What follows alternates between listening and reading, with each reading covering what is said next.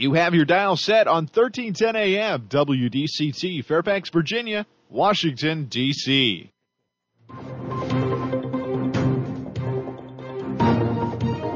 워싱턴과 미국 그리고 세계의 흐름을 짚어보는 라디오 워싱턴의 시사 토크쇼 워싱턴 전망대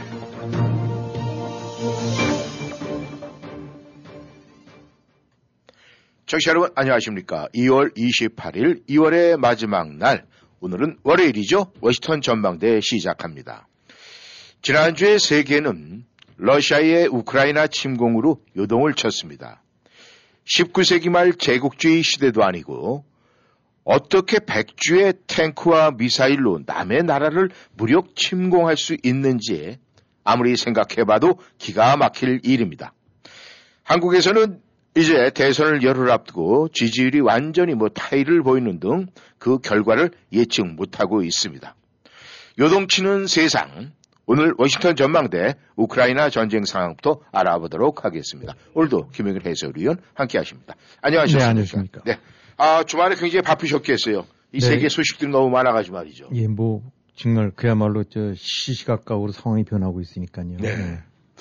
아, 이제 먼저 우리가 오늘 좀 알아봐야 될 사항이 그래도 이 우크라이나의 전쟁인데 우크라이나 전쟁 지금 현황이 어떻습니까? 네, 일단 지금 오늘로서 침공 5일째를 맞게 되는 거죠. 러시아가 밀고 들어가 버린 탱크 앞세우고 예. 음, 미사일로 쏴대고. 근데 일단은 어, 지금 현재 그 러시아의 어떤 기동 진출이 예상보다는 많이 아, 좀 그 못 미쳐갖고 네.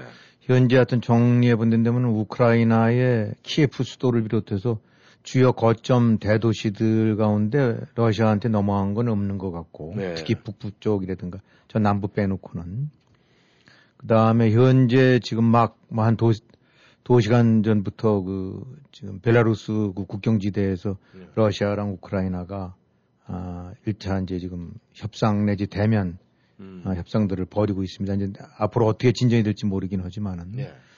에, 러시아 쪽에서는 뭐 이 중립국 선언을 해라 뭐 이런 식의 얘기를 내세우는 것 같고 이제 우크라이나 쪽에서는 군대부터 다 철수시켜라 철수시켜라 이제 뭐 이런 식의 이제 얘기를 해서 아 뭐 결과가 있게 될지 없게 될지 모르긴 합니다만 하여튼 개전 이제 며칠 만에 일단 이제 양측이 맞대고 있는 것 같고 네.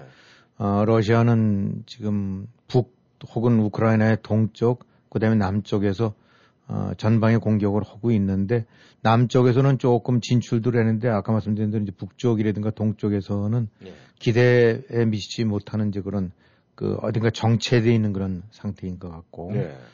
이게 그 우크라이나랑 저기 평화 만 무슨 저기 외교 협상 시작한다면서 동시에 이제 푸틴이 아그 뭐핵 핵부대 경계 태세 강화해서 우리가 핵을 잔뜩 갖고 있다라는 식으로 해서 좀 음. 엄포를 나갔고 미국이라든가 이런 데가 에, 이게 저 정말 완전히 좀 돌아버린 거 아니냐 음. 음, 어떻게 됐던 얘기냐 이제 이것이 단순하게 우크라이나랑의 협상을 앞두고 협상 뭐 압박용이냐 음. 아니면 진짜 이, 어, 이 예측 못할 행태를 저 벌이고 있는 거냐면 이제 이런 식의 또 다른 얼러트를 키고 있죠. 네. 아, 그래서 지금 일단은 종합적으로 된데 보면 전쟁 그 자체로 봐서는 러시아군이 밀고 들어왔다가 예상보다는 지지부진한 상태에서 약간의 정체 상태를 벌이고 있고 물론 지금 러시아가 공격이 다 끝난 것이 아니라 아, 지금 저 정보 평가에야만 아, 전력의 한 3분의 2 정도가 들어온 것 같고 3분의 1은 외곽에 배치돼 있다니까 네. 이제 얼마든지 후속 공격이 가해질 수 있긴 합니다만은 약간 정체 상태에서 어, 기대는 하기 쉽지 않은 평화 아니 뭐 외교 협상이 시작되고 있고 네. 러시아가 약간 이제 코너에 내지 수세물인 입장에서 어, 이제 핵이까지 거들먹거리면서 어, 어쨌든 간에 그 예측을 좀 어려운 어, 이제 그런 상황으로 몰고 가고 있습니다. 네. 이 탱크를 앞세워서 어, 쉽게 얘기해서 공격을 하는 게 이 70여 년 전에 이 북한이 한국에 행했던 것과 뭐 무기의 차원은 다르겠지만 방법은 비슷한 것 같은데 아무튼 지금 이 러시아가 원래 예상보다는 이 부진하다는 평가가 지금 나오고 있습니다. 그렇죠. 예. 근데 이 러시아의 침공이 지금 볼 때는 뭐 부진하다는 평가가 나오는데 이번 사건 이로 해서 이 푸틴의 이 두 얼굴의 모습이 이제 세계에 아주 적나라하게 이제 알려지게 됐는데 지금 이 러시아가 예상보다 부진하다는 이 평가가 나오는 이유는 뭡니까? 이제 여러 각도에서 나오는데 일단 서방 측도 그렇고 러시아 자체도 이제 뻥뻥 큰 소리 칠 때, 어, 몇 시간, 뭐, 한 열대 시간이면 자기들이 밀고 들어가게 되면 네. 키예프 같은 데가 이제 벨라루시아에서 아, 벌, 별로 멀지가 않으니까 예. 그냥 밀고 들어가게 되면 곧장 넘어지고 이제 러시아의 계획은 한 뭐 길어야 한 하루 만에 뭐 이거는 이제 그냥 추정들입니다만 아주 짧은 시간 내에 무너뜨리고 그다음에 이 젤레스키라든가 현 우크라이나 이제 집권부를 와해시켜서 괴뢰 정권을 세우고 우크라이나 뭐 괜히 진주에서 피 흘리기보다는 이제 수뇌부랑 수도를 점거해서 어 이제 항복을 받고 예. 그 다음에 이제 예, 다음 단계로 가려고 했던 것이 계획인 것 같은데 음. 일단 지금 현재 나타나고 있는 현황은 간단하게 이제 키예프를 본다는데 그러면 현재 키예프 외곽에 머물고 있는 러시아군의 주둔 위치가 4일 전이랑 별로 달라진 게 없다는 네. 거예요. 침공을 그러고 주변에 있는 군사 비행장이라든가 이제 이런 거점들을 공격을 했는데 격퇴당하고 당하고 음. 그다음에 공격 가도 곳곳에서 어, 이 탱크나 이런 이제 미사일 부대들이 그 저항을 격렬한 저항을 받아서 이제 네. 주저앉혀지는데 하여튼 미군 저 이제 서방 측 군사 전문가들 이렇게 언론 보도에 나오는 거 보게 되고 나면은 일단은 러시아가 속전속결로 끝내려고 했던 부분들이 확실하게 지금 아, 이 멈칫하고 어, 좀 중도에서 이렇게 어딘가에 이제 교착 상태에 빠져 있는 건 틀림없는 것 같다. 예. 우선 우크라이나군이 완강한 하고 그것도 어떻게 보면 이제 기대를 음. 기대와는 좀 달랐던 거고 거기에는 군 외에 이제 민간인들까지 포함해서 그야말로 화염병에 소총부대까지 이제 나서 갖고 네. 저항을 하고 있고 특히 이제 미국을 비롯해서 그 서방 국가들이 그 큰 무기는 아니었지만은 이제 주로 그 견착용 아니면 포타블용 일종의 그 탱크 대전차 예, 그 예. 미사일들 저 이제 쏠 수 있는 예, 예, 예. 아 이런 엔티 탱크 이런 것들을 했는데 그 부분들이 굉장히 아마 실효를 거둬갖고 음. 어, 러시아 탱크가 거의 무방비 상태에서 쾅쾅 당하나 봐요. 네. 미사일 부대 같은 경우도 드론으로 이제 어, 공격을 당하고 있고. 그러니까 왜 우리 그 전에 뭐 6.25 저 때 이승만 저뭐 정부 같은 경우가 전쟁만 나기만 하면 점심 평양에서 먹고 저녁은 신의주에서 먹고 음. 뭐 이렇게 얘기했다가 예. 지금 이 식으로 해서 이제 하루거리로 어, 키예프 점거 점거해갖고 끝내려고 했다가 네. 이런 격렬한 저항에 아 그 다음에 이제 보급로가 길어지면서 그러니까 여러 가지 면으로 봐서 전쟁 대비가 많이 부족했다는 거죠. 예. 아주 단기 전에 속결로 끝내려고 했기 때문에 하다못해 이제 가장 중요한 유류 음. 그뭐 탱크든 장갑차든 군용 차량들이 움직이려면 어, 탄약도 그렇고 식량도 그렇고 유류 같은 것들이 그렇죠. 보급돼야 되지 않습니까? 네. 이 부분이 정보 소식들 얘기하는 거 보면 굉장히 짧았나 봐요 보유분들이 음. 그뭐 길어봐야 며칠이면 끝나지 않겠어 뭐 이런 식의 네. 이런 것들이 완전히 예상외로 어 이제 보급이 저 중단이 되고 그러다 보니까 상당수 러시아 군들이라든가 장갑차나 이런 데에 그 사망자 같은 경우가 미처 움직이지를 않았다는 거예요. 음. 아, 뒤로든 앞으로든 간에 이게 저 기름이 뚝 떨어져 버리고 나니까. 네. 이게 이제 보급선이 길어지는데 여기서는 소위 이제 빨치산 게릴라식으로 해서 우크라이나 정규군 외에도 민병대나 이런 데들이 해갖고 그 보급선 부분들을 우리는 자세하게 디테일한 건 모르지만은 그 러시아의 보급 부대 이 이런 것들을 많이 공격을 했나 봐요. 음. 그러다 보니까 뭐 사실 전장에 나가서는 착착 무기든 탄약이든 식량이든 기름이 와야 되는데 예. 이러니까 이제 사기도 떨어지고 음. 어, 예, 이제 당황하게 되는 거겠죠. 그러니까 한- 하여튼 한마디로 아, 지금 러시아군이 당초 예상했던 것보다는 훨씬 이 전술 전력 면에서 이게 좀 보잘 것이 없다. 음. 음, 뭐 미사일이라든가 이런 것 쪽으로는 저걸지 모르긴 하지만은 예. 그들 종합적으로 어딘가 진군할 때는 사전에 아, 탐지를 하고 거기를 포격으로 이제 초토화를 시키고 음. 다음에 에, 이제 탱크라든가 기갑사단들이 전진해야 되는데 음. 그냥 뭐 약간 좀 안이하게 했다가 그냥 펑펑 무방비 상태에서 아, 탱크들이 이제 거덜이 났나, 음. 났나 보죠. 음. 이러다 보니까 아, 어딘가에 이제 위축이 되고 네. 여기 한마디로 독일 정도쯤 세계 2위 되는 저 축구팀이 음. 아시아의 웬만한 놈 하나에서 한 7대 빵으로 예상들 하고 있다가 이게 전반 한 40분쯤 돼가고 있는데도 한 골도 못 넣고 음. 오히려 가끔씩 역습당하는 이런 정도의 느낌이 네. 아닌가 지금. 네. 그렇기 때문에 지금 벨라루스 쪽에서 중재를 해갖고 하는 것도 어떤 면으로 봐서는 이제 푸틴이나 이런 입장에서 이거 까딱 잘못하다가는 이거 아닌가벼 이거 음. 이제 이런 느낌에서 뭔가 시작이 되는 것 같은데 예. 이제 상대적으로 이러다 보니까 어, 이게 우크라이나 쪽은 사기가 오르고 음. 어, 그 다음에 민병대들을 가담하는 사람들이 네. 속속 늘어나고 있고 음. 지금 난민 수가 뭐 25만에서 30만 정도라는데 에, 어제 주말에 나온 것들 보게 되고 나면 자원으로 해서 입대한 사람이 13만 명이 넘는다니까 네. 대단한 거죠. 음. 아, 그러니까 이런 모든 것들이 에, 이제 이런 저 교차 상태. 그 특히 이제 그 우크라이나의 이번에 상황이라는 것이 한국도 그렇듯이 서울이 넘어가게 되고 나면 사실은 핵심이 다 넘어갔다고 그렇죠. 봐야 되거든요. 그래서 우크라이나는 단게 아니라 키예프라는 거예요. 음. 키예프가 넘어가게 되고 나면 그야말로 꺾이는데 음. 지금 키예프가 4일째 항전을 하고 있고 아, 이 러시아 부대 입장으로 봐서는 더 이제 황당하게 짝이 없는 거는 예상도 못한 데다가 만약에 이제 키예프를 함, 함락시키려면 시가전을 치러야 되는데 네. 어쨌든 간에 키예프란 데도 상당한 고층 건물에 음. 아, 이제 그런 대도심인데 거기 골목 곳곳에 숨어서 이 저항을 하게 된다면 이게 이게 절대 간단치 않다는 거죠. 네. 아, 이 동네 이 뜰판이라면 그냥 포병에서 몇 대 갈겨 갖고 거기를 뭐 저 초토화시키는데 이 건물 하나하나를 다 부술 수도 없는 거고 네. 또 러시아 입장에서는 아, 군 부대라든가 군 주요 시설만 때리기로 한 거는 어차피 그냥 압박을 가해서 항복 받아내서 큰 저항 없이 네. 아, 국민적인 이런 거 없이 그냥 수뇌부만 갈아치려고 그랬는데 네. 이렇게 되다 보면 안 되니까 에, 나라를 초토화시키려면 민간인들 사상자가 늘어날 거 아닙니까? 네.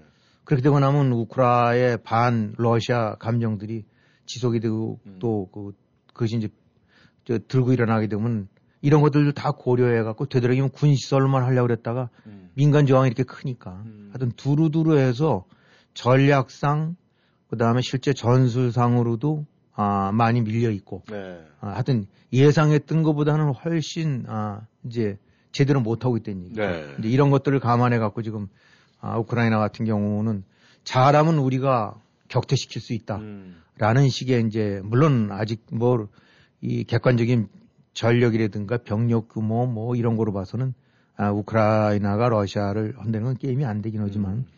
어쨌든 간에 원정군 입장에서는 흔히 말하면 이제 세 배쯤 있어야 되는데 네. 세 배의 압도적인 힘을 좀 과시하지 못하고 있으니까 음. 결국은 교착 상태로 이제 빠져들고 있다. 네. 아, 아, 이런 것들을 이렇게 종합 분석들을 하고 있는 것 같습니다. 예.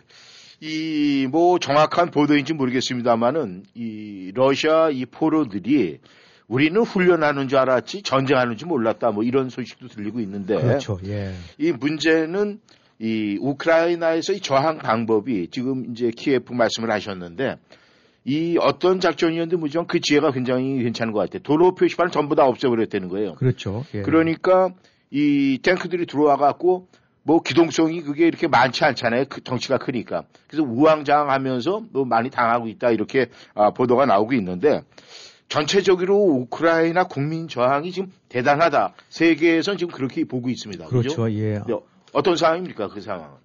이 사실 우리가 이제 그 젤레스키 대통령 같은 경우는 코미디언 출신이라고 그래갖고 여러 네. 가지 뭐그그 과정 나토와 연관된 문제라든가 뭐 협상을 하느냐 마느냐 이런 식으로 이제 우왕좌왕하는 모습을 보였던 거는 사실인 것 같아요. 네. 아 그래서 일단은 뭐 객관적인 전력상 게임이 안 되니까 밀고 들어오게 되고 나면 그냥 주랭랑 칠 거다. 음, 납작 엎드려 버릴 거다라는 것이 그래서 군사 전략가들이나 이런 같은 경우도 러시아나 서방측이나 대체로 며칠 길어봐야 하루 이틀 음, 아, 못 버틸 거다라고 했는데 지금 일단 젤렌스키 같은 경우가 그 소셜 미디어를 통해서 끊임없이 이제 지금 키예프에 네. 뭐 키예프 지금 러시아가 뭐 용병 전문가들 킬러들을 몇백 명을 집어넣어 갖고 이제 뭐 이렇게 했다는 얘기들도 예, 예. 나오는데 사실 아프가니스탄 같은 경우는 곧장 줄행랑 쳤지 않습니까? 예. 어, 그다음에 하다못해 그 드골 같은 경우도 어, 프랑스 튀어서 도망갔단 말이에요. 예. 그러고 난 다음에 이제 반전을 뭐 지휘했대지만은 현장 전장에 남아 있는 거랑 그거랑 하늘과 땅 차이죠. 네. 어, 이, 이게 지금 대통령이 남아서 강요들이랑 아, 수뇌부가 그대로 같이 있는 모습을 보여주고 네.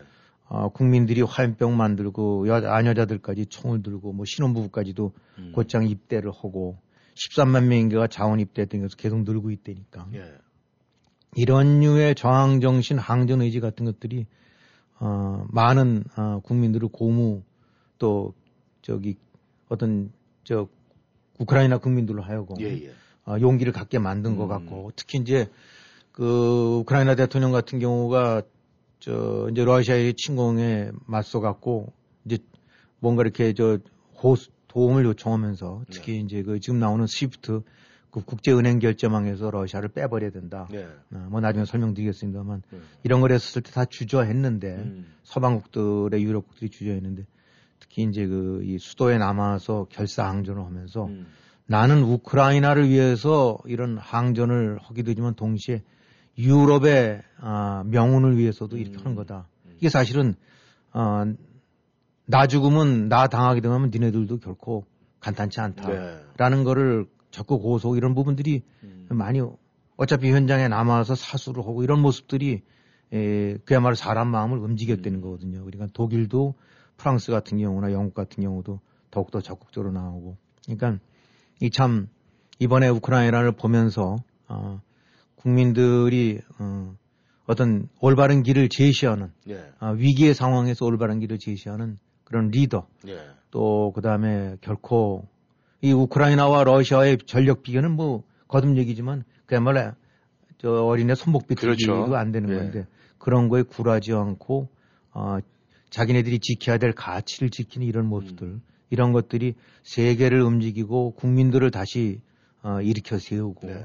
그러다 보니까 현장 하나하나에서 저항 의지나 격렬한 대항이 또 가능하게지고 네. 그러다 보니까 또 전 세계에서 어 이 특히 그냥 성원이 답지하고 예. 어, 뭐, 러시아에 대한 그 온갖 형태의 그 제재 같은 것들이 가해지고, 음. 이런 것들이 뭉쳐진 게 아닌가 싶어요. 예. 이 참, 우크라이나 국민 이번에 이렇게 지켜보면서, 아, 정말 대단하고 감동을 받을 만큼, 네. 어, 정말 좋은 모습, 훌륭한 모습을 보이고 있는 것 같습니다. 네. 아, 우크라이나 이 국민들에 대한 세계의 여론이 굉장히 뜨겁습니다. 아무튼 이 우크라이나와 러시아의 전쟁이 조속히 뭔가 마무리가 잘 돼야 되겠는데 아무튼 우리가 좀 지켜봐야 될 상황입니다. 그 전하는 말씀 듣고 다시 돌아와서 이어가겠습니다. 부동산 상담은 빠를수록 좋고 많이 할수록 유익합니다. 교포사회와 30년을 함께해온 태평양 부동산은 역사와 전통으로 신뢰를 만들었습니다. 주택매매, 렌트, 관리와 commercial 거래까지 주저 마시고 무엇이든 문의하세요.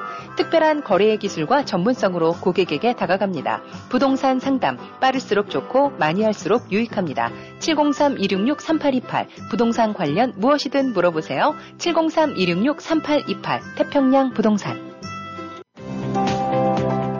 걱정 뚝, 안심 up. 언제나 고객과 함께하는 믿을 수 있는 이신욱 공인회계사. 이신욱 공인회계사는 조지 워싱턴 회계학 석사 및 시카고 대학 MBA를 졸업했으며 고객이 보지 못한 부분까지 챙겨드립니다. www.yicompany.com 웹사이트에 접속하셔서 편하고 안전하게 온라인 상담 및 세금 보고 의뢰해 주세요. 각종 세금 보고 및 회계 업무는 이신욱 회계사무실에서 애난데일 한국일보 2층 센터빌 스파월드 건너편 전화번호 888-737 넘버 원. 언제 어디서나 이신욱 공인회계사 POS의 최강자 WBS에 맡겨주세요. 하나, WBS의 POS는 EMV 인증으로 찰지백 걱정 없이 비즈니스를 할 수 있습니다. 둘, WBS의 레스토랑 POS 시스템은 고객이 온라인 주문 시 즉시 키친 프린터로 주문 내용이 출력되는 획기적인 시스템으로 전화 주문에 따른 실수도 방지하고 주문 접수 시간도 단축해 효율적인 비즈니스 운영이 가능합니다. 언제나 앞서가는 POS의 최강자 WBS 1800 WBS 5675 1800 927 5675 여러분은 지금 라디오 워싱턴 그리고 미주경제 신문 대표인 김용일 해설위원과 라디오 워싱턴 콘텐츠 본부장 이구순이 진행하는 워싱턴 전망대를 함께하고 있습니다.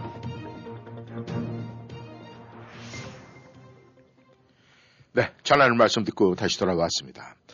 문제는 이 미국을 비롯한 서방국들, 이제 러시아에게 어떤 뭐 벌을 주겠다, 제재를 가하겠다 하겠는데 지금 뭐 진행되는 거 있습니까?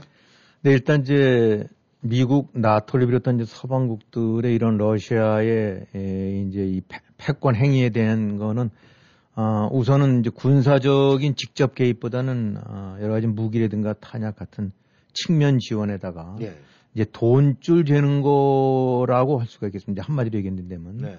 어, 직접적인 군사 대결은 피하되 러시아에 돈을 완전히 틀어막겠다라고 음. 이제 얘기를 할 수 있겠죠. 그래서 예. 은행들, 국책은행을 포함해서 은행들, 그 다음에 이제 각종 그 재산들, 아, 이제 그, 그, 투- 이제 은행 transaction 이런 것들을 이제 막아버리는 거죠. 예. 음, 그러니까 이제 일단은 뭐 여러 가지 형태의 이제 디테일한 것들이 있습니다만은 하여튼 큰 줄거리를 얘기한다면 러시아의 재정적인 아, 특히 금융적인 어떤 그 움직임 내지 그 어떤 거래를 음. 예, 완전히 막아버려서 세계의 어떤 그런 그, 그 금융 무대, 예, 무형, 한마디로 그렇게 된다면 이제 무형 무대가 되겠죠. 거기서 이제 퇴출을 시켜, 퇴출 내지 그 완전히 문을 닫아버리는, 아, 네. 이렇게 되고 있는데, 이제 이게, 예, 얼핏 보게 되고 나면 굉장히 소프트 제재 같지만, 네. 아니 뭐 군내는 군으로 보내야 되고 미사일은 미사일로 해야 되지만은, 아, 이 부분들이 이제 러시아 경제 규모도 있고,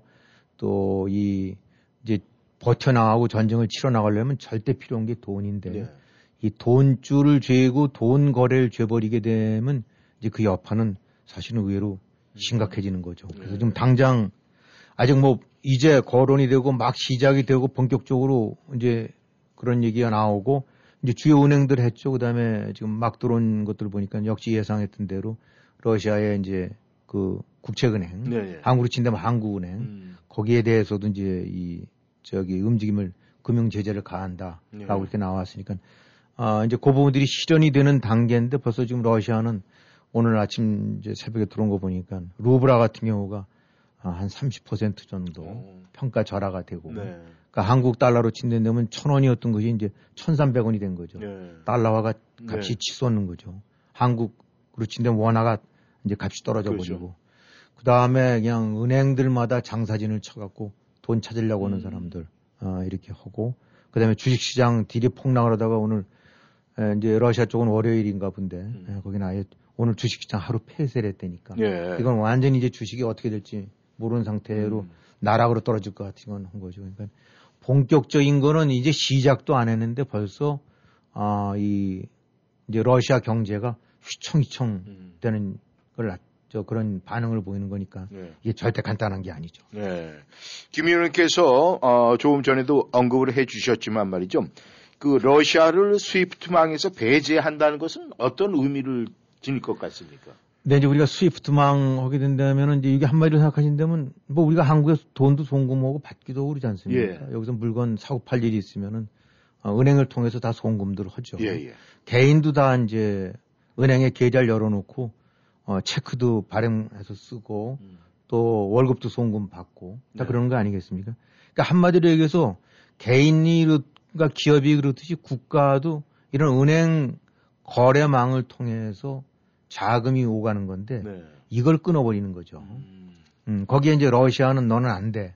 하고 그- 그야말로 은행 거래 중지 명령이 내려진다고 이제 생각하시면 되겠습니다. 이 음. SWIFT라는 것이 이제 전 세계 주요국들 한 200개국이니까 뭐 다죠. 음. 거기 은행 금융기관들이 만 천여 개가 이제 가입이 돼갖고 그냥 뭐 of America랑 뭐 이래서 한국에 신한은행이 있단다 그러면 여기서 그냥 보내고 받고 하는 거예요. 음. 근데 한번 상상을 해보세요. 그게 다 끊어졌다. 음. 그다음에 내가 지금 미국에서 살고 있는데 근데 은행 거래가 다 중단이 돼 버렸다는 데면 아 이거 어떻게 어떻게 합니까? 월급을 받고 음. 뭐 credit card payment를 내고 차량 할부금을 내고 아니면 또 누구한테 송금을 받고 근데 이게 안 되잖아요. 그렇죠.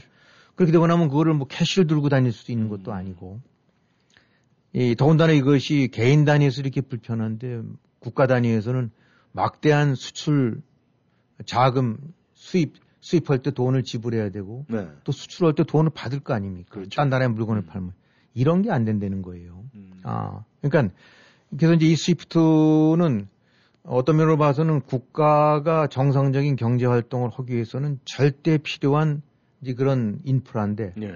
이기 때문에 이제 이거를 막아달라. 그 결국은 러시아를 쫓아내달라라고 이제 음. 우크라이나 계속했었던 건데 그동안엔 주저를 했었던 것이 네. 또 이로 인해서 여러 가지 이제 마이너스 내지 리스크들도 있나 봐요. 네. 왜냐하면 러시아의 돈줄을 막는다는 얘기는 동시에 러시아에서 받아야 될 돈도 못 받는 거란 음. 말입니다. 그거 다 막아버리는 거니까. 예. 이렇게 하다 보면 이제 독일 같은 데는 가스를 천연가스를 사들여야 해서 돈도 지급해야 되는데 네. 이것이 다 중단되는 건 똑같지 음. 않습니까? 그러니까 이제 이 러시아가 수출하는 것 중에서 필히 수입해서 써야 될 서방국 중에서 나라들도 있는데 네. 이런 것이 안 되니까 이제 여러 가지 여파가 오겠죠. 음. 그렇기 때문에 지난번에 2014년인가 이제 크림반도 때는 거론만 됐다가 워낙 여파 후유증이 클 수 있으니까 예. 안 했는데 이번엔 전격적으로 이제 이렇게 헛되는 거죠. 그러니까 이 결국은 이 스위프트에서 배제된다는 얘기는 러시아가 정상 국가로서의 교역 활동, 금융 활동, 트랜잭션 이런 부분들이 다 차단이 돼 버린다. 음. 이렇게 되고 나면 달러가 들락날락거리지를 못하게 된다면 당연히 달러가 달러가 귀해질 거 아닙니까? 음. 아, 외국서 달러가 안 들어온다. 예. 그러면은 이제 지금 당장 루브라가 30% 폭락했던 것식대로 그 현지 화폐의 가치가 폭락을 할 수밖에 없겠죠. 음. 달러가 귀해지니까. 예. 이렇게 된다는데 그러면은 이제 국민들 입장으로 봐서는 아, 그 전에 한국으로 친다면 1달러짜리 상품 수입해도 여기서 천 원이면 주면 되는데 음. 이 2천 원 줘도 안 된다 그러면 그만큼 생활고가 커지지 않습니까? 그렇죠. 물품은 수입 물품은 차단되는데 값은 올라가고 음. 그냥 뭐 가솔린 같은 경우 러시아는 그나마 이제 뭐 가솔린이 있다고 친다는데 뭐 한국으로 비유를 든다는데 그러면 다 수입했어야 되는데 그렇죠. 수입 물량이 거의 끊어지고 있는 거는 혹시 야매로 사온다 하더라도 어두 배, 세 배로 뛰게 된다니까 국민들 생활이 어떻게 되겠어요? 그렇죠. 음, 그거를 그대로 상상하시면 되는 거죠. 그러니까 예. 아, 이렇게 된다는 얘기는 그야말로 나라를 경제적으로 마비를 시켜버리는 거죠. 음. 아, 군사 폭격, 미사일 아, 폭격은 없긴 하지만 음. 아, 그야말로 그래서 이제 스위프트라는 것이 재정 금융상에 있어서 핵폭탄이라고 하는 이유가 예. 재정 금융 측면에서 러시아의 이제 핵폭탄을 지금 터트리겠다. 음. 핵을 발사하겠다라고 약조를 하고 이제 그 제재에 들어가는 거죠. 네. 음. 어떻게 보면은 만약에 그것이 먹혀 들어간다 그러면은 이 바이든이 주도하는 그런 뭐 경제 그저 쉽게 얘기해서 이 봉쇄 정책이 먹혀 들어간다면 좀 반등할 수 있는 그럴 좀. 되겠네요. 예. 아, 방금 김 의원님께서 말씀하신 대로 30%의 이 루브라가 다운이 됐다고 하는데 만약에 러시아 중앙은행도 앞으로 계속 더 지제, 아, 제재를 받게 된다면은 루브라가 더 하락할 가능성도 있, 있지 않습니까? 더? 네, 지금 이제 미, 러시아의 주요 은행들이 이미 들어가 있고 예. 어, 지금 막 저기 한 거 보니까 이제 러시아의 중앙은행, 네네. 이제 국제은행도 제재 대상에 들어갔더라고요. 네. 근데 이제 이게 왜 또 의미가 크냐면 한국으로 친다면 이게 한국은행이거든요. 네. 그럼 이제 한국의 지금 외환 보유고라는 것이 한 4,700억 달러 정도 되는 것 같습니다. 네. 러시아가 지금 한 6,500억 달러 가까이 돼서 지금 세계 4위라는데 네. 어느 국가가 우리 그 전에 IMF 때 한국이 외환 보유고가 거덜이 나니까 음. 나라 곳간이 비면서 그냥 그 저기 부도 상태로 그렇죠. 간거 아닙니까? 네. 그래서 외환 보유고는 굉장히 중요한 거예요. 음. 한 나라가 아 즉각적으로 가용할 수 있는 그 외환 자산을 얼마나 갖고 있느냐는 일종의 이제 금고에 얼마만큼 캐시가 준비되어 있는 그렇죠. 거랑 똑같은 거란 네. 말이죠. 그래서 러시아가 이제 어차피 자기네들이 이런 짓 하게 되고 나면 제재가 들어올 거다라고 대비해서 6,500억 달러 정도를 모아서 음. 돈을 많이 모았대는데 네. 이 외환 보유고라는 것이 속성이 그렇습니다. 그러니까 6,500억 달러가 있으면 그것이 러시아 뭐 모스크바 은행에 6,500억 달러가 다 쌓여 있는 게 아니에요. 음. 외환 보유고라는 거는 cash plus 즉시 현금화할 수 있는 자산들을 다 포함하기 때문에 네. 어, 웬만한 나라든 대부분 그래서 외환보유고 중에 상당액을 미국 국채 같은 걸 사놔요. 음. 왜냐하면 미국 국채는 제일 안전하니까. 네. 그러니까 예를 한 5천억 달러 있다 한다면 1천억 달러 정도는 뭐 미국 국채를 음. 사놓고 그걸 증권으로 가지고 있는 거죠. 네. 그건 하시라도 현금화가 될 수 있으니까. 음. 그러니까 예를 들어 6,500억 달러에 만약에 러시아가 1천억 달러 정도를 미국 제일 안전한 미국 국채를 했다면 1 천억 달러는 지금 사실은 미국 손아귀에 있는 거죠. 음. 그 다음에 이거 이외에 금, 네. 금도 뭐 한 500억 달러, 한 1천억 달러 갖고 있다. 네. 근데 이 금도 뭐 이걸 다 해서 우리가 금괴하듯이 러시아로 수송 오는 게 아니에요. 음. 저 맨하탄에 있는 그 금괴 뱅크에 네. 어, 거기에 저장이 돼 있고 숫자만 러시아 거 780억 달러, 음. 한국 거 650억 달러. 음. 이래서 그렇게 되는 거지 금괴를 고스란히 차에 실어갖고 배에 실어서 그런 게 아니거든요. 네. 그러니까 예를 들어서 러시아가 금괴를 한 천억 달러 정도로 금으로 소유했던데 그것도 내 돈은 내 돈이지만 내 돈이 아닌 거랑 음. 똑같은 거예요. 그다음에 그럼 하 저기 미국 국채만 사느냐? 영국 국채, 프랑스 국채, 독일 국채 다 분산 투표 저 해놨을 거고 예. 또 러시아가 이제 이런 걸 대비해서 달러 지분을 많이 떨어뜨렸다고 하더라고요. 네. 유로화 이런 거로 바꿔놨다는데 지금 유로화가 동시에 아, 이런 제재를 가하게 되니까 유로 쪽으로 표시된 이런 돈들 같은 경우는 또 유럽 쪽에서 어, 거머쥐고 있을 거란 네. 말입니다. 그러니까 물론 나름대로 캐시는 있겠죠 음. 중앙은행에 네. 왜냐하면 중앙은행이 캐시를 갖고 있어야 은행들이 이런저런 일이 있었을 때 달러를 어, 대여해주고 또 이렇게 거래를 하게 하지 않습니까? 예. 그러니까 러시아 모스크바에 지금 뭐 천억 달러가 될지 500억 달러가 될지 음. 아, 달러 캐시가 있는 건 사실이겠지만 6,500억 달러가 지금 그 수중에 있어서 되는 게 아니다. 음. 음, 그러니까 다 분산돼 있다 이런 형태로 금융 자산 형태로. 음. 그러니까 한마디로 숫자로만 표기돼 있지 아 내 수중에 있는 게 아니란 얘기죠. 네. 근데 이게 딱 통제를 해버린다. 음. 그러면 아까 말씀드렸던 미국 국채 천억 달러 걸 갖고 있는데 이거를 현금화를 못 시킨다. 그럼 그건 일정 일종의 음. 내가 은행 금고에 만 달러를 해놨 저기 갖고 있었지만 세이빙에 거기서 은행에서 어, 거래 중지시켜버리고 나면 그 만 달러가 의미가 없어지는 건 똑같은 거예요. 음. 근데 이 돈이 있어야 아, 무역을 할때 아, 니네 돈 있냐 그러면 아 우리 저기 외환보유고가 막 5천억 달러 그러면 음. 아 그러면 무역대금 떼일 일 없겠구나. 음. 국가보증에서 신용장이 개설이 은행들 신용장이 개설이 되고 그렇죠. 음. 그러니까 일종의 거래 담보가 되고 음. 또이 내부적으로 달러 운영에 있어서 이제 금고 역할을 해서 놓다 빼줬다 음. 쓰기도 하고 달러가 부족하면 좀 풀기도 하고 아, 많이 많았다 싶으면 중앙은행에 걷어도 드리고 음. 이런 그 저수지 역할을 해야 되는 것이 이것이 다 손발이 묶여버리게 되고 나면 그 다음에 나아가서 지금 러시아 같은 경우가 아, 지금 우크라이나 들어와 갖고 돈 쓰는 게 얼마나 많겠어요. 네. 뭐 나오는 거로 보면 많은지 수- 쓰는지 모르지만 많게는 200, 하루에 200억 달러 정도까지도 지출이 된다는데 음. 그것이 좀 많다 한다면 몇십억 달러가 지출이 된다 하더라도 예. 그돈 어디서 나오겠습니까? 음.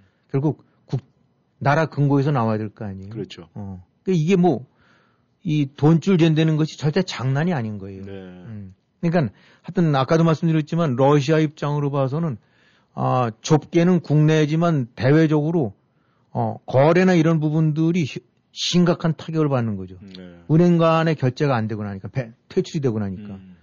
근데 요걸 피해서 이제 중국 같은 경우가 이제 일종의 이제 요런 틈새를 해 갖고 아 뭐 우리가 돕겠다. 음. 아 그래서 뭐 중국산 이제 반도체를 저 해주고 지금 이제 금융 결제뿐만이 아니라 주요 전략 물자라든가 전략 제품들 같은 경우를 단분을 닫아버리니까 예.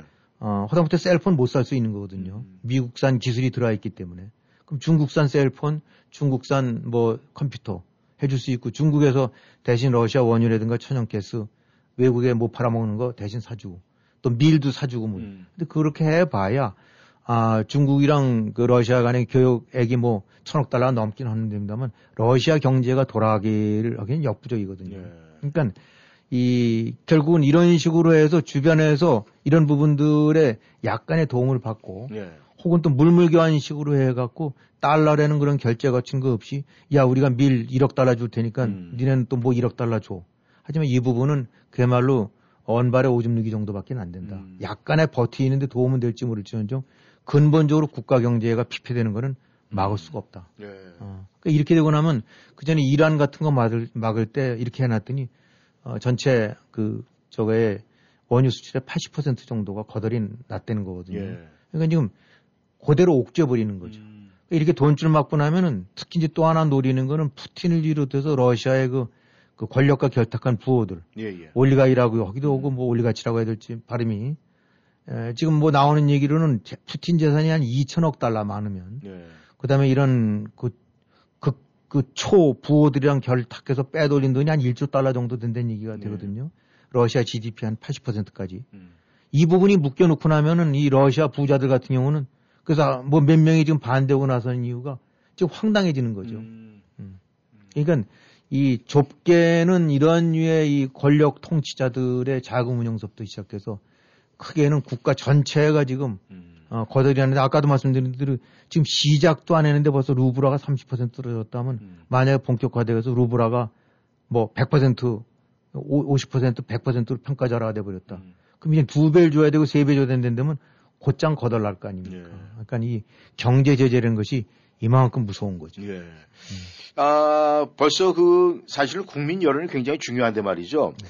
이 러시아 경제에 그런 기미가 보이니까 러시아 국민들이 우리는 전쟁을 지금 원치 않는다. 왜 전쟁하느냐 이런 소리도 지금 들려오고 있는 것 같습니다.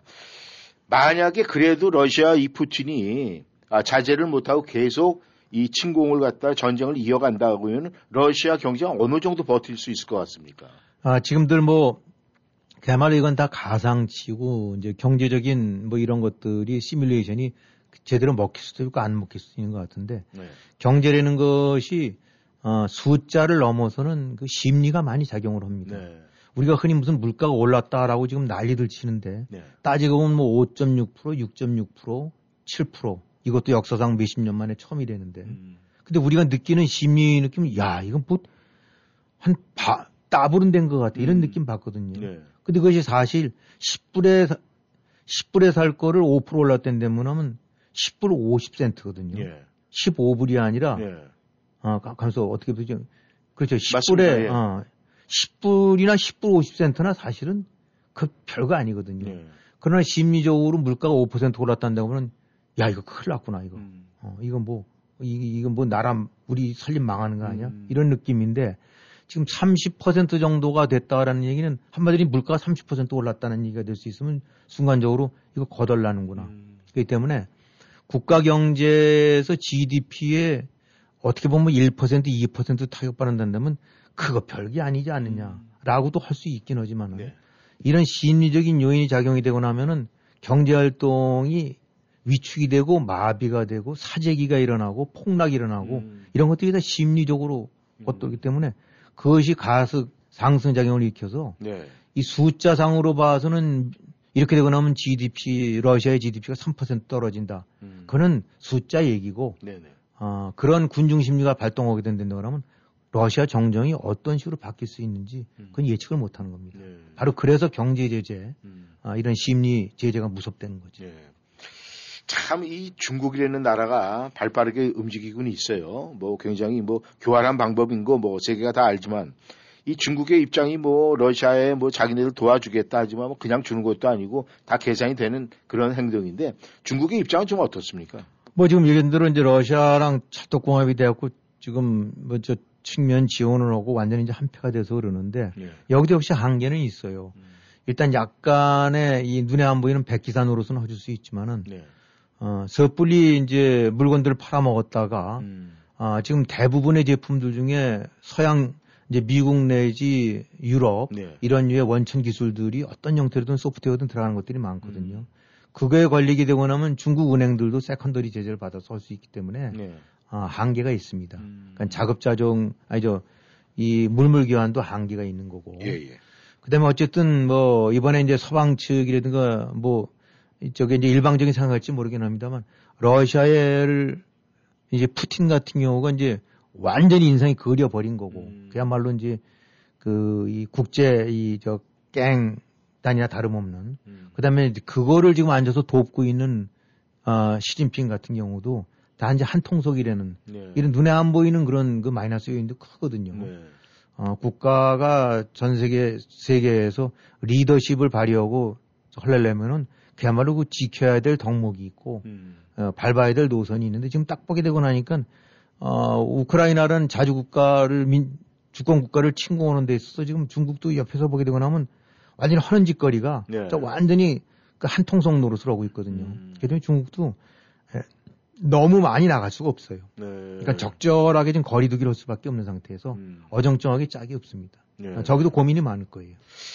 그렇다면 이제 중국의 입장 그렇다고 치고 문제는 이제 가장 중요한 게 이 미국하고 이제 서방국의 그 반응인데 지금 뭐 대적으로 이렇게 크게 나타나는 뭐 이런 뭐 반응이라든가 대책이라든가 이런 건 있습니까? 지금 이제 미국 서방들은 사실은 생각했던 것보다 훨씬 더 어떻게 보면 아마 러시아도 어 뭐 스위프트 같은 거 할 때 말이 안 될 거야 이게 이런 식으로 제재에 네. 한꺼번에 일사불란하게 어, 이 러시아를 압박할 줄은 몰랐을 겁니다. 음. 아, 그런 부분들이 아마 이제 조금 아, 기대했던 건 달랐을 거예요. 그래서 지금 이제 앞으로 어떻게 결말이 날지 모르긴 하지만 어, 나토 그동안에 이제 미국과 여러 가지 흔들림도 많았고 어, 어, 이런 식으로 해서 했었는데 어쨌든 지금까지 나타난 거로 봐는 신속하고 일사불란하게 미국을 중심으로 해서 대서방 압박을 가하는 것 같고 네.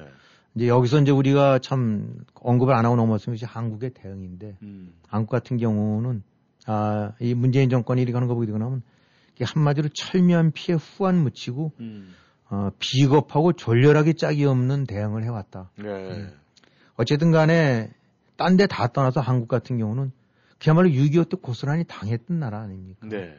아, 그야말로 절체절명의 위기 때 그리고 유엔이 참전을 해서 미국을 주출해갖고 유엔군이 와갖고 공산차에서 완전히 나라 망하는 걸 구해준 거 아닙니까? 네. 세계에 그런 나라가 없거든요. 음. 그러면은 우크라이나가 말이 같이 똑같은 상황을 맞은 거 아닙니까? 지금 그 러시아라는 그런 그, 그 막무가내 어떤 패권 국가한테 밀리는 예. 건데. 근데 그거에 관해서 아, 시작 때부터 입장 같은 경우 비난이나 대 이런 것도 안 하고 눈치 살금살금 보면서 입 다물고 어떡할까 하다가 마지못해 아 이제 밀고 들어가니까 아, 뭐 대통령 뭐 어쩌고 앉아갖고 뭐 국제 제재에 동참한다. 국제 제재에 동참이랑 개별 국가 동 제재랑은 또 달라요. 네. 일본 같은 경우나 호주 같은 경우 특히 이제 일본 같은 경우가 보게 되고 나면 그런 금융 제재 네. 어 같이 가, 가입하고 음. 거기 이제 같이 가담하고 그다음에 물자 보내는 거 네. 전략 물자 수출하는 거 그것도 같이 가담하고 음. 거기에 이제 동참해 갖고 일본 스스로가 주도적으로 하는 거죠. 네. 근데 한국 같은 경우는 이런 류의 걸 안 하고 아 유감이다 강한 유감이다 음. 정도쯤 얘기하는 거로 이제 말잔치 립서비스 오고 난 다음에 음. 국제 제재의 이름 속에서 개별적으로 튀지 않겠다 러시아에 대해서. 음. 어. 근데 이건 참 아, 바로 한국이 이런 국가의 국제적인 도움이 없어서는 그대로 멸망할 것이 틀림없었었는데 네. 아, 결국은 요리조리 비겁하게 뭐 국, 그 러시아와의 교역 어쩌고 이런 식으로 하다가 아주 완전히 음. 아, 그래도 마, 마을, 지금 어쨌든 경제로 11, 11위 12위권 오고 국방으로도 10위권 안에 들고 그러는 그야말로 이제 이제는 한국도 동네 변방이 아니라 책임 있는 세계 국제 무역사에서 아주 리더십에 가까운 일원이란 말입니다. 예. 그렇게 되고 나면은 안 되는 건 안 되는 거 짚고 넘어갈 건 짚고 넘어가야 되고 음. 그러는 거지. 아, 이- 이게 뭐 하고 있는 행태들 같은 경우는 누가 보래도 참 남부끄러울 줄 알아. 쉐임뉴 라는 음. 소리 들을 만큼 졸렬하게 짝이 없는 그 문재인 정권의 대응이다. 네. 그러니까 뭐, 어, 뭐 미국 같은 경우에서도 뭐 당연히 우리가 뭐 미국한테 잘 보이려는 의미가 아니라 올바른 가치 잘못된 것에 관해서는 아, 설령 국가적인 불이익을 감수하더라도 짚을 건 짚어야 되는 거 아닙니까? 그래야 국가로서의 어떤 존경을 받고 네. 리더십을 받는 건데 오히려 우크라이나 같은 경우에 되고 나면 국력이라든가 뭐는 비교도 안 되는데 아, 바로 지도자가 어찌됐든 간에 네. 이런저런 그 저기 저것도 받았습니다만 그 바로 지도자가 어떤 길을 택하느냐 아, 저항을 택하고 아, 항전을 택하고 음. 올바른 가치를 수호하는 나, 나서겠다 하니까 이 사실 이번에 우크라이나를 많이 달리 봤을 거예요. 네. EU 같은 데서는 적극 가입해라라고 이제 음. 아, 이런 얘기도 나오고 있는 거고. 그러니까 제대로 된 리, 더가 그렇게 리드를 해서 나라를 이끌게 되고 나면 아, 국가의 체면과 권위도 살고. 네. 근데 이번에 보게 되고 나면 그래도 살찐 대한민국이 음. 있을 거 있고 다 여유 있는데 거기 앉아서 살살 눈치 보면서 뒷전에서 딴짓 하다가 결국은 찍혀갖고 동맹으로서의 가치 누가 저걸 보겠어요. 네. 아, 뭐 말은 안 하고 노골적인 것들은 안 하긴 하지만은 아, 미국을 비롯해서 서방이나 이런 쪽 보여서 저 한국이란 나라 저건 믿어서는 안될 음. 아, 저런 나라들. 아, 문재인이라는 사람의 문재인 정권의 저런 행태가 대한민국 국민들 국가의 권위나 국가의 이런 명예 같은 것들을 많이 실추시켜 버렸어요. 네. 이게 그 벌은 못 준다고 음. 어디 그 지금까지 해왔던 행태를 고스란히 북한에 러시아에 아니 이제 중국에 이제 네. 러시아에까지도 아 그런 추정을 하고 굴종을 하다가 결국 나라 꼴을 아, 나라 망신을 저렇게 시키고 있는 것 같습니다. 이 지금 문재인 정권은 말이죠 공부를 참 안 했나 봅니다. 왜냐하면은 왜 6.25 북한이 남침할 때 밀고 들어온 탱크가 전부 다 소련제 탱크였거든요. 그 러시아 탱크였습니다. 그걸 다 잊어먹은 모양입니다. 네, 전하는 말씀 듣고 저희 다시 돌아오겠습니다. 행복한 가족들과 함께 애난데일 K마켓에서 희망찬 새해도 함께하세요. 일주일 내내 100불 이상 구매 시 배추가 박스에 9불 99, 한국무가 박스에 9불 99, 단 박스 제품, 쌀, 도매 제품 구매에 대한 금액은 포함되지 않습니다. 깐마늘 5파운드가 14불 99, 싱싱한 오징어와 고등어가 다시 돌아온 가격, 파운드에 1불 99, 소 도가니가 파운드에 99센트, 고소한 소 양대창이 파운드에 3불 99, 진한 국물 내기용 우족이 파운드에 1불 49, CJ 비비고 사골곰탕이 박스에 12불 99, 동원 한입골뱅이 화끈 골뱅이가 개당 6불 99, 특별한 세일 상품이 가득한 애난데일 K마켓에서 행복한 새해를 즐기세요.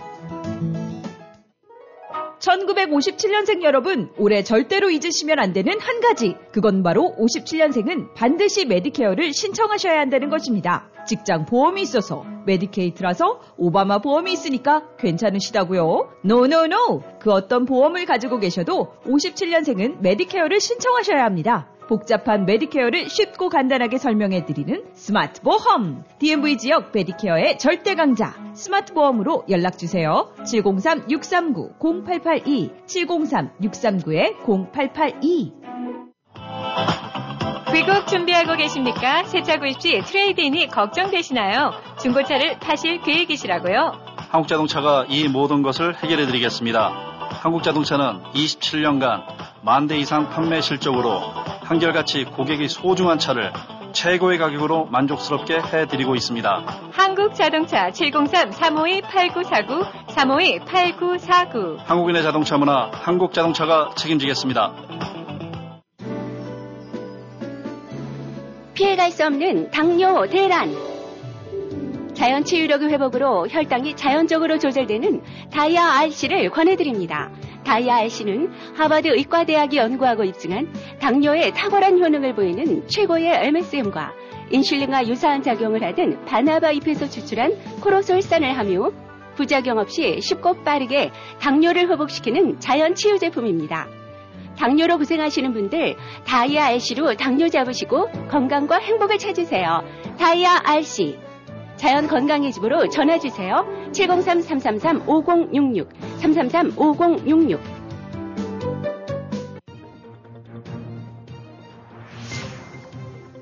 여러분은 지금 라디오 워싱턴 그리고 미주경제 신문 대표인 김용일 해설위원과 라디오 워싱턴 콘텐츠 본부장 이구순이 진행하는 워싱턴 전망대를 함께하고 있습니다.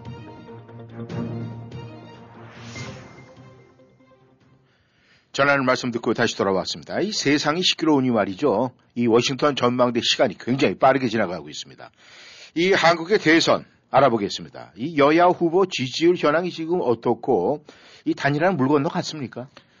네, 지금 지지율 보게 되고 나니까 어 그야말로 이제는 뭐 1% 차이도 아니고 뭐 0.5% 포인트 네. 차이 정도쯤에서 물론 그 중에서 이제 또 아닌 결과도 있습니다만 역시 이제 흐름이라는 걸 본다고 하면 이제 그야말로 뭐 눈 터지는 이제 이런 바둑친다면 걔가 네. 뭐 한두 반집 차이로 이기고 지고는 것 같은데 이런 식으로 해서 네. 어그 윤석열이 지녔던 그 전반적인 우세에서는 확실히 이제 국면이 바뀐 것 같고 네. 특히 이제 단일화라는 것이 거론이 돼서 될 듯 여지가 있다가 약간 물 건너가는 쪽으로 가는 게 아니냐는 식이 음. 나오고 나니까 이제 거기서 어 이른바 이제 이재명 쪽에서 더욱더 어 이제 약진을 해갖고 네. 지금은 뭐 이제 1%내 안팎에 뭐 저거는 전혀 장담 못하는 숫자거든요. 예. 그야말로 투표 날 아침에 투표 날 점심에 얼마인지 바뀔 수 있는 숫자이기 때문에 네. 늘뭐 제가 이제 선거 때 이렇게 하게 된다면 몇 퍼센트 차이 나는 것 같지만 결국은 1, 2% 2, 3% 안팎으로 음.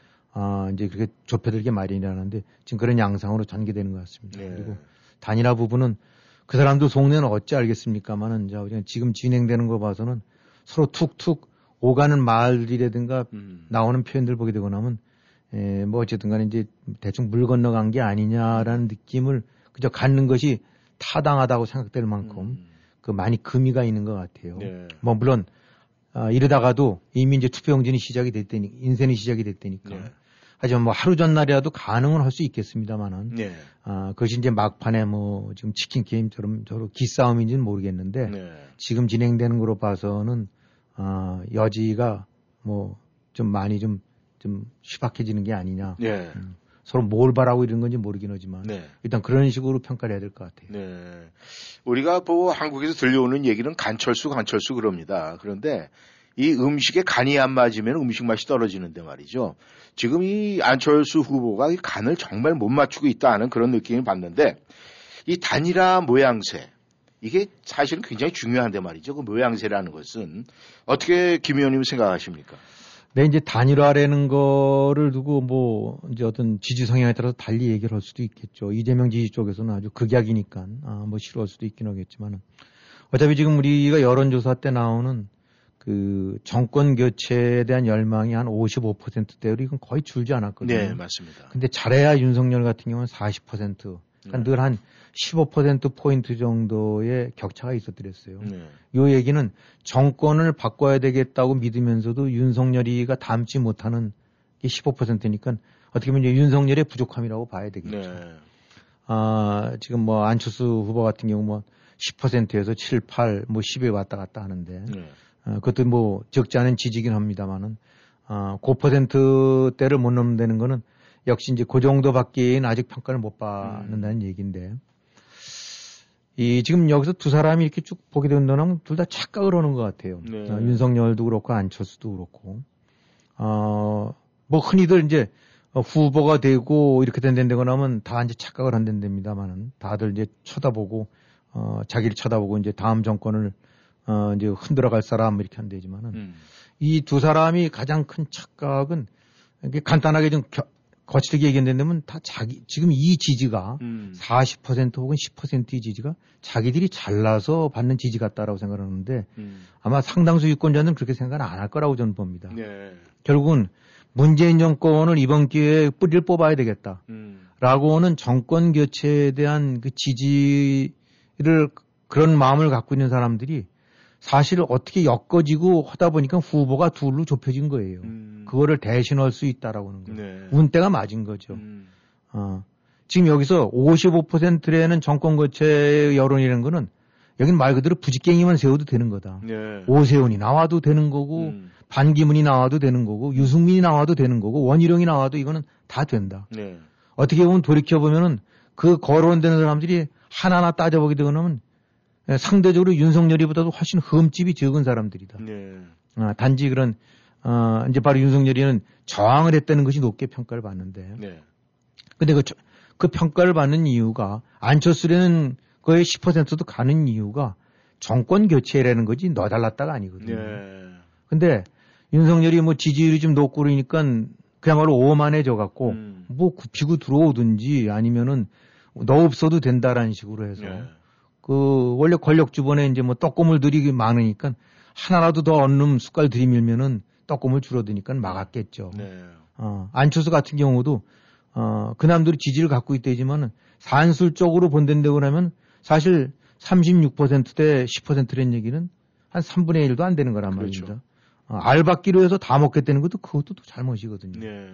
이 어떤 그 다크호스 역할을 하는 건 인정을 하지만 그거로 해서 또 판을 뒤지는 것들은 각자의 입장에서 자기의 어떤 지분을 냉정하게 평가하고 음. 요거를 넘어선 국민들이 이런 지지를 보낸 건 오로지 정권 교체하라는 얘기 아니냐. 네. 거기에 관한 대의 그것이 공이고 남의 권력 추구나 이런 거는 사. 음. 그럼 선공 후사식으로 마음가짐을 갖고 임해야 되는데 네. 양쪽이 다 문제가 있는 것 같아요. 음. 전부 다, 아, 아, 이제 내가 독식을 하거나 내가 다, 어, 뭐 이런 꼴이 결국은 오늘과 같은 결과를 갖고 오지 않았나. 네. 아, 그래서, 어, 물론 이제 봐야 되겠죠. 네. 어, 아, 아직도 뭐 한 열흘, 열흘 이제 안 남았네요. 네. 이제 남았, 안 되고 저러다가도 이제 최후로 저런 식으로 해서 이제 만약에 정권 교체가 실패가 된다고 그러면은 어, 그야말로 이제 역사의 죄인들이 되는 건데, 어, 뭐 어떤 식이든 또 획기적인 어떤 전환이 있을 수도 있긴 하겠습니다만, 현재까지 나타난 것을 보게 되고 나면은 이게 한 배를 타서 정권 교체라는 그런 그, 그런 과제를 행해야 될 사람들이라기보다는 네.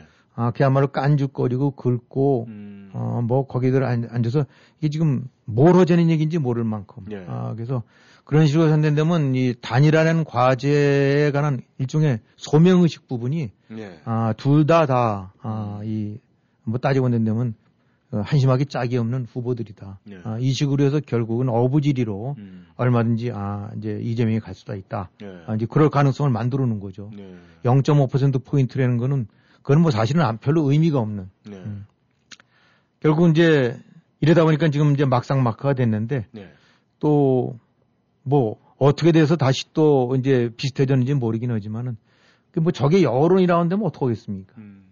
저게 어 이런저런 모든 그동안 문재인 정권 겪어봤고 하는 짓거리들을 다 봤고 나라 어떻게 말아먹었고 음. 국가적으로 국제적으로 어떤 미아 외톨이가 됐고 음. 어 이런 거 봤으면서도 또 그거를 그대로 추정하겠다니 이재명이 쪽에 이렇게 하는 거 보게 되고 나면 음. 저게 여론이라면 어떡하겠느냐 뭐. 예. 어, 전할 수 없죠 뭐. 어, 그러니까 예. 그 문재인 뽑듯이 다시 또 이재명 뽑아갖고 음. 김정인한테 저 김정은한테 가서 날 잡아 잡쏘고 목줄 대고 음. 시진핑 앞에 머리 조아리고 예. 또 푸틴 앞에 가서 발발기면서 눈치나 보고 음. 어, 국가 급으로 친댄다면 좀 미안한 얘기입니다만 스스로 삼류 양아치 국가 등급으로 전락을 해갖고 좀 마르고 닳도록 좌파 국가 건설을 해봐라. 음. 뭐 그렇게 말할 게 할 말이 뭐가 있겠어요. 네. 저걸 저 모습 보고도 또 여전히 지적했다는 거 할 말이 없죠. 뭐 그러니까. 아무튼 이 시간으로부터도 우리가 국민 여러분들이 정신을 바짝 차려야 될 게 이 55%의 이 정권 교체에 대해서는 지금 변함이 없어요. 그건 그래서- 변함이 네. 없었더랬어요. 여론조사 여러 형태로 해서 좀 네. 어디든지 그 정도 수준이 유지되어 왔습니다. 네. 그렇다면은 그 한 15%가 결국은 투표장에서 투표할 때 결정을 내려야 되는 국민의 선택이 대한민국의 앞으로 좌지우지하겠네요. 잘 선택을 해야 될 것 같습니다. 지금 네. 말씀대로 그렇지 않으면 그야말로 삼류 양아치 국가로 남게 됩니다. 정치자 여러분, 우리가 삼, 삼류 양아치 국가가 된다. 이거 생각만 해도 끔찍합니다. 그러니까 여러분께서도 한국에 계신 많은 가족분들에게 연락을 하셔서 진정한 선택이 어떤 것인지 우리가 많은 연락을 좀 취해야 될 것 같은 그런 생각이 듭니다. 네. 아, 오늘도 우리 김영일 해수위원 이 주말 동안은 너무나 아주 그냥 머리가 좀 더 허해지신 것 같습니다. 네, 수고하셨습니다. 네, 수고하셨습니다. 오늘 여기서 인사드리겠습니다. 저희는 또 목요일에 더 많은 소식과 더 많은 이야기를 가지고 아, 함께 하도록 하겠습니다. 감사합니다. 안녕히 계십시오.